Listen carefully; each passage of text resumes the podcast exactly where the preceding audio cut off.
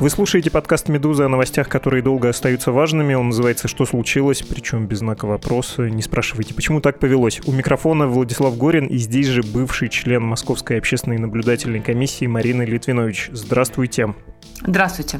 Прилагательное «бывший» я постарался выделить голосом. Нам это нужно, для нас это важно. 6 апреля вас исключили из ОНК.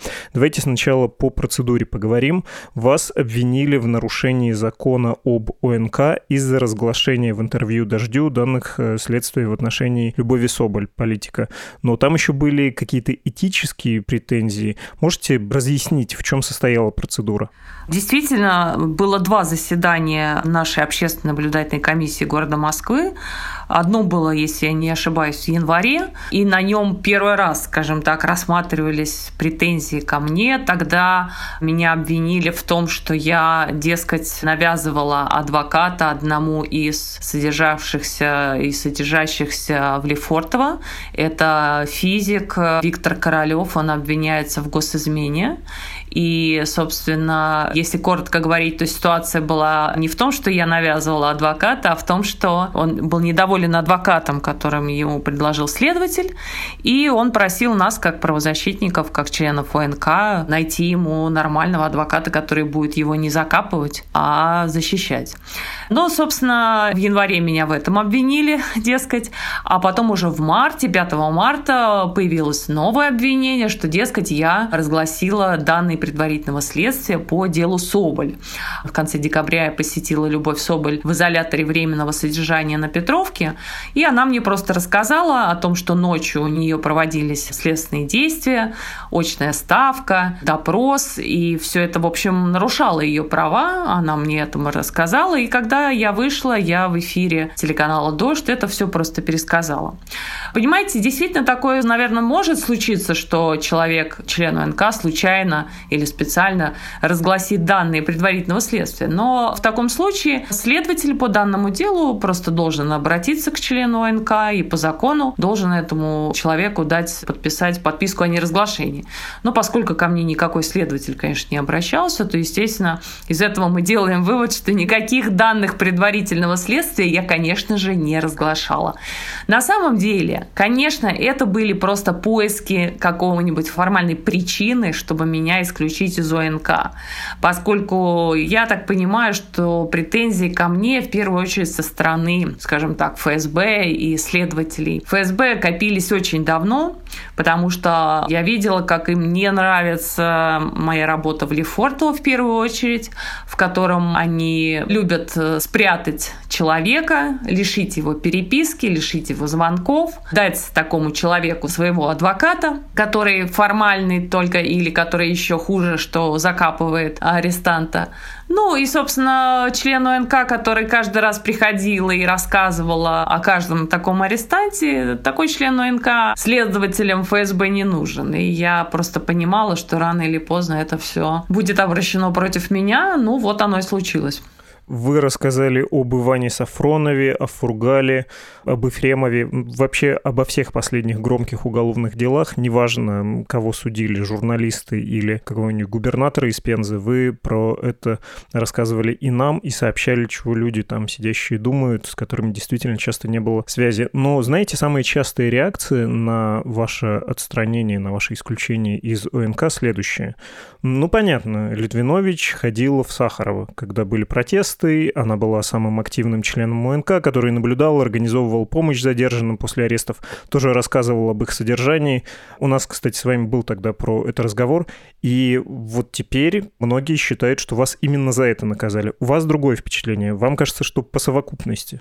Вы знаете, конечно, Сахарова могло сыграть свою роль, потому что я хорошо помню, как, скажем, там представители руководства Московского управления внутренних дел э, недовольно, скажем так, шипели в мой адрес, что я хожу по Сахарова 12 часов подряд, без обеда и без всего, и захожу все в новые, в новые камеры, но потому что я им явно мешала, и они видели конкретно, что я прихожу в камеру, и люди меня встречают овациями, криками радости, что у людей улучшается настроение, что они вынуждены выполнять законные требования этих людей. Я, конечно, мешала такой деятельностью, но думаю, что все-таки в большей степени это была история, связанная с недовольством ФСБ, чем МВД, поскольку, в общем, э, не знаю, по моим ощущениям, скорее так. Вы будете в суде оспаривать отстранение? Вы сказали, что по идее, по процедуре можно, но есть ли у вас такое намерение? Да, я думаю, это стоит сделать, потому что я сторонник э, использовать все правовые механизмы, которые только возможны. И поскольку боюсь, что за мной последуют и другие члены ОНК, ну, по меньшей мере, это будет правильно, в общем, пройти по этому пути. Не дай бог, конечно, за мной пойдут другие люди из московского ОНК, но это, кстати, может случиться. Была ведь, кстати, петиция с приличной поддержкой, 50 тысяч подписей. 55 уже, вы знаете. 55 да, тысяч, для меня да. это действительно тоже было очень необычным фактом, потому что я сама много раз инициировала разные петиции в защиту разных людей против каких-то нарушений. И когда вдруг петицию сделали в мою защиту, да еще и она собрала 55 тысяч, это для меня была невероятно важная поддержка, потому потому что как-то стало понятно, что все не зря, и, в общем, люди действительно чувствуют, что я помогала и благодарны за это. Даже те, кому я конкретно не помогала, просто они понимают, что ОНК, если добросовестно э, выполнять Э, функции члена общественной наблюдательной комиссии, это большая сила и большие возможности, действительно. Вот. И очень жаль, что я их потеряю. И вот уже с сегодняшнего дня я не имею права ходить по СИЗО и по спецприемникам, по отделам полиции. Это действительно закон, который дает большие полномочия общественникам и, конечно, очень жаль, что сейчас, вот как мы видим, такая идет стерилизация или зачистка ОНК по всей стране. А кое-где они уже, мне кажется, зачищены, как, например, во Владимирской области, где как вы видели, никто не пожелал особенно идти к Навальному. То же самое мы видели в Тверской области, где там никто не хотел идти к Шестуну, а потом к нему сходили, сказали, что у него все хорошо, а он на самом деле оказался в карцере. Ну, в общем, мы видим, что происходит, и я боюсь, что это просто зачистка тоже будет продолжаться. Часто говорят про эту зачистку, про вот это состояние ОНК, особенно в регионах. А верно ли сказать, что большинство из них профанированные, что они напоминают советские профсоюзы в том смысле, что они скорее советские, чем профсоюзы, или все-таки здесь надо делать оговорку. Ну да, там сидят в качестве общественников какие-нибудь ветераны МВД, но при этом они людям помогают. Вот если зэк, простой мужик, жалуется на пытки или на то, что на него давят э, с целью вымогательства, чтобы он у родственников просил деньги, тянут, да, из него средства. Если условия содержания ужасные, то тогда помогают. А вот эта политическая чистенькая публика, которая сама нарвалась, ходит на митинги или вообще из Берлина приехала в нашу хмарь, февраль февральскую, уже мартовскую, да, или какая апрельская, уже, уже в апрельскую. Ну, вот за них не хлопочут. Ну, и правильно. А что за них хлопотать? Либеральные СМИ проклятые пусть э, за них хлопочут и раздувают, да, делают вид, что у нас все плохо. А на самом деле общественники работают. Можно ли сказать, что других каких-то неполитизированных фигур защищают?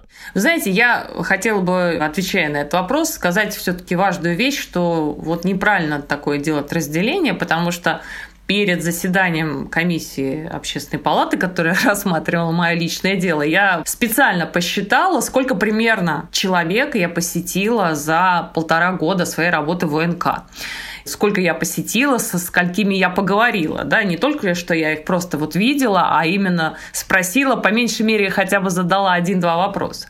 Я насчитала около трех тысяч человек, из которых известных политизированных, политических, ну, от силы 20 И то это такие, знаете, политизированные дела, включая, например, каких-то бывших чиновников, которых никак к оппозиции вообще не отнесешь, просто, скажем так, громкие дела.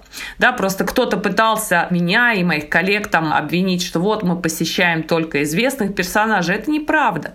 Просто очень часто мы рассказываем, и, например, если я буду рассказывать о каком-то Иванове, Петрове или Сидорове, которых никто не знает, ну, люди прочтут, но тут же забудут. А когда рассказываешь об известных известном человеке, безусловно, журналисты сами этим больше интересуются. Поэтому, понимаете, у меня такого разделения никогда не было. Я с одинаковым усердием помогала и безызвестным людям, и известным людям. Мне вообще было все равно. Если человек нуждается в чем-то, я ему буду помогать. Это первое. Второе.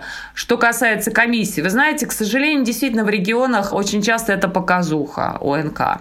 Это выглядит примерно так, что приезжает группа товарищей из ОНК в какую-нибудь колонию, например, людей выстраивают на плацу, они стоят, ждут пару часов, приходят, перед ними встает вот члены МНК, и они говорят «Здравствуйте, товарищи!» Заключенные. А заключенные хором отвечают «Здравствуйте!»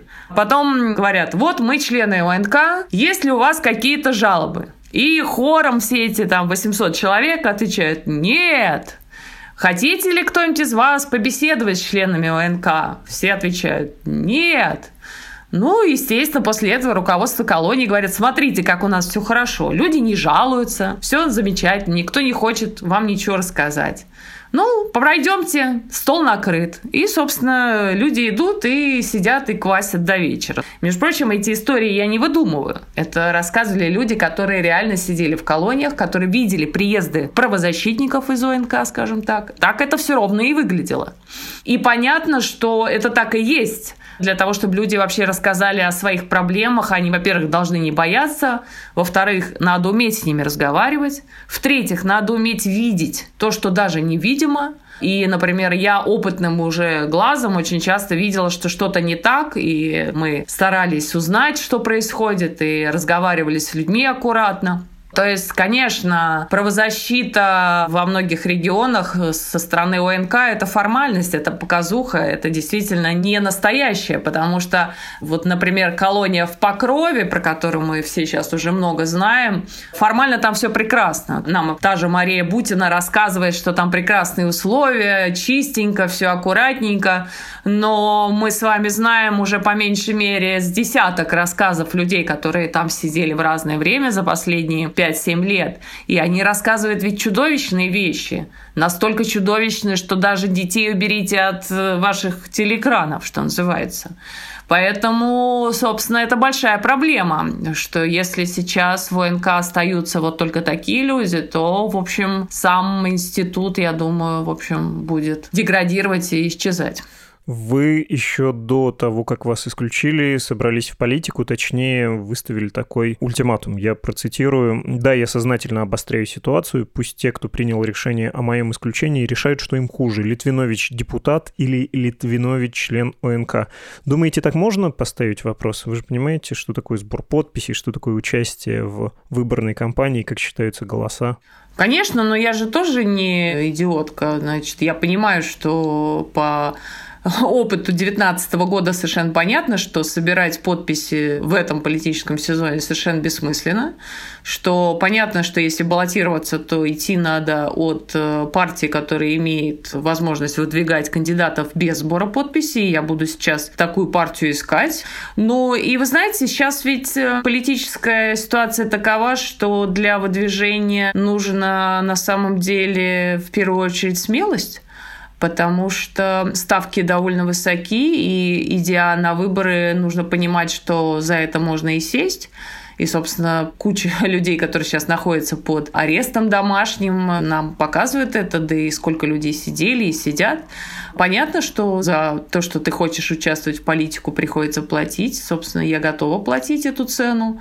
Понимаю стоимость всего этого. Но что же делать, да? Никогда не будет такой в политике. Вообще никогда не бывает ситуации, что ты сидишь такой красивый, замечательный, к тебе подходят, расстилают красную дорожку и говорят «добро пожаловать в политику, проходите, вот ваше место в Госдуме». Нет, так не бывает. Это всегда борьба. Это всегда высокие ставки. Но, собственно, что делать? Не знаю, мне кажется, что надо действовать, потому что бездействие хуже в данном случае. Вы говорили, что в Москве пойдете. Я не знаю, какой это район, какой округ, но хочется уточнить, понимаете ли вы, что даже если выборы прошли бы вдруг честно, если бы вас допустили, все хорошо было бы подсчитано, правозащитница избирателю вряд ли милее солидного начальника или какого-нибудь коммуниста, в смысле КПРФ, или там ЛДПРовца. Ну, вы знаете, это как посмотреть, как построить избирательную кампанию. У меня много всего есть. Помимо того, что я правозащитница, там я еще, между прочим, многодетная мама. Люди у нас любят многодетных мам. вот. На самом деле, ведь же себя можно подавать с разных сторон. На самом деле, я думаю, что здесь, в этой компании, ключевой вопрос в Москве это будет, это ты за Путина или против Путина, ты за власть или против власти, ты за систему или против системы. Мне кажется, это более важным будет, чем все остальное чем какие-то там вещи, о которых вы сейчас говорите. Политика, она как шагреневая кожа, она становится очень небольшим пространством, в котором все предельно становится ясным и четким, и, можно сказать, да, таким монохромным, черно-белым. За Путина или против Путина, за систему или против системы – это преимущество. Если ты против системы, я должен это уточнить. В Москве я считаю, что да, сейчас люди будут на это обращать внимание чуть ли не в первую очередь. Давайте я вас про это спрошу вот с каким фокусом, а точнее вот с каким аттракционом. Если бы вы сами про себя писали листовку черного пиара, занялись бы игрой против себя самой, на что упирали бы? Ох, вот это да. Хорошую вы мне задачку поставили. Ну, даже не знаю, я же такая хорошая, что у меня нету вообще. Понимаете, какая проблема? Слушайте, я вообще деньги никогда не воровала, коррупцией никогда не занималась. Что ж такого плохого найти-то в себе, боже мой? Не знаю. Ну, на Путина работала, да, да. Вот был такой момент. Работала на Путина но недолго и давно. Не знаю, прямо вот даже, даже не знаю, что написать про себя плохого, потому что, не знаю, прямо бы меня в тупик поставили, честное слово. Ну, если б я делал, я бы, конечно, тоже про Путина сделал. Хотя нет, вру. В первую очередь я, как человек, э, представляющий себя бескомпромиссным черным пиарщиком, конечно, бы упирал на бывшего мужа. Это Артемий Лебедев, если кто-то вдруг не знает. Но это слишком лобовое такое решение. Дальше я, конечно, бы пошел вот в сторону Владимира Путина и сказал бы, да Литвинович, она же на самом деле путинская. Она работала с Павловским в Фонде эффективной политики, на стройке режима трудилась. Потом еще, кстати, на Медведев Медведева работала, а теперь отпала от кормушки и обратно хочет. Помните, великая классика черного пиара из Подмосковья «Я возвращаюсь во власть, я ничего не забыл, никому ничего не прощу, и я напомню всем истинное значение слова «карать». Я бы вот в этом примерно фарватере шел. Вот насчет путинской. Работала на Путина, на Медведева. Интересная ведь у вас судьба, и если вы считаете, что быть против системы сейчас преимущество, это такой сильный упрек.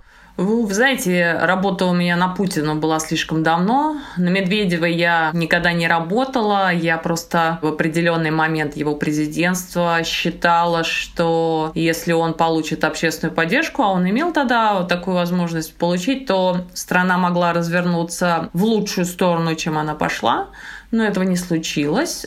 Вы знаете, просто я уже с момента ухода, скажем так, из Фонда эффективной политики в 2002 году, с тех пор я уже много сделала хорошего, как я считаю. То есть одно из больших моих достижений, мне кажется, это вот та работа по общественному расследованию терактов в Беслане, которую я вела с потерпевшими, с Еленой Милашиной, с Юрием Петровичем Савельевым, депутатом бывшим Госдумы.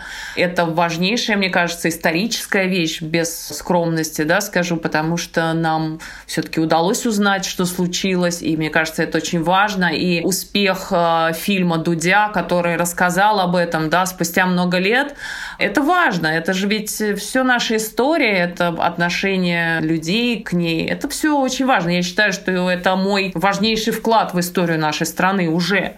Кроме этого, конечно, марши несогласных, вся оппозиционная деятельность, начиная с 2004 года, Вот это тоже все было на мне. Стратегия 31, коалиция «Другая Россия», вот эти все вещи.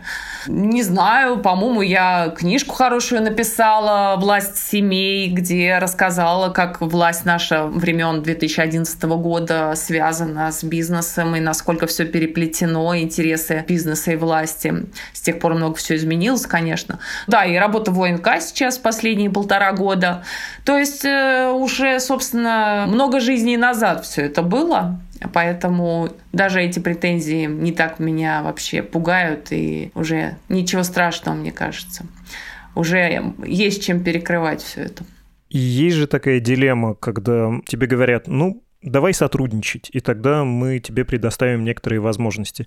Вы сами знаете кучу примеров, ну, можно назвать, не знаю, фамилии Федермессер и Пушкиной, да. Вот если вам скажут, Пушкина от Подмосковья сейчас не идет в депутаты, она сама про это заявила, Федермессер э, в кампании 2019 года тоже отказалась участвовать. Вот что-то среднее, ни туда, ни сюда, тем более, как вы сказали, многодетная мать, вот нам нужна такая депутат, который и нашим, и вашим, и дадим какую-то возможность тоже для правозащитной какой-то активной деятельности, связанной с правами женщин, закон о насилии опять достанем в который раз из-под сукна. Вы готовы сотрудничать с «Единой Россией» или с какой-то другой системной подконтрольной партией, более подконтрольной, чем другие, оговорюсь? Ну, это какая-то странная постановка вопроса, потому что Слушайте, нет, ну, во-первых, всегда у всяких предложений есть какие-то границы, да, то есть я много через чего не переступлю. то есть, понимаете, место в Госдуме для меня не самоцель, я как бы не фанатка, чтобы я так с выпученными глазами шла и говорила, что это самое важное, что у меня есть. Просто это возможность, открывается возможность, открывается форточка, и я предпочитаю в нее залезть, в окно это, да, или в дверь, не знаю, или замочную скважину, просто она не столь большая. Просто любая возможность политическая, мне кажется, ею надо воспользоваться, чтобы продвигать свои идеи, чтобы продвигать свое видение мира. Но Дума для меня не самоцель, понимаете, как бы вот я попала в ОНК, и вы видите, что я там была эффективна, я смогла многим помочь, я смогла подсветить эту систему изнутри, показать, как она устроена, объяснить многим людям, как она устроена. То есть э, мне кажется, что вообще любое место, куда бы я ни попала, я смогу использовать максимально эффективно, именно исходя из тех ценностей, которые у меня есть. Хорошо, спасибо большое. Марина Литвинович, бывший член ОНК, будущий кандидат в депутаты Госдумы. Спасибо.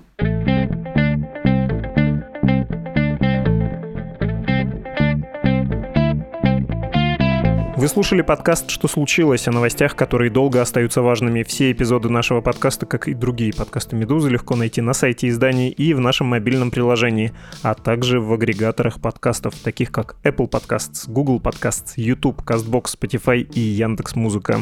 Ждем ваших писем на электронную почту подкаст собакамедуза.io и в Telegram «Медуза loves you». Если хотите предложить тему или хотите, чтобы кто-то пришел к нам в подкаст, какого-то гостя, не стесняйтесь посоветовать, все читаем, почти никогда не отвечаем, но все берем в расчет, все мотаем на ус. Всего доброго.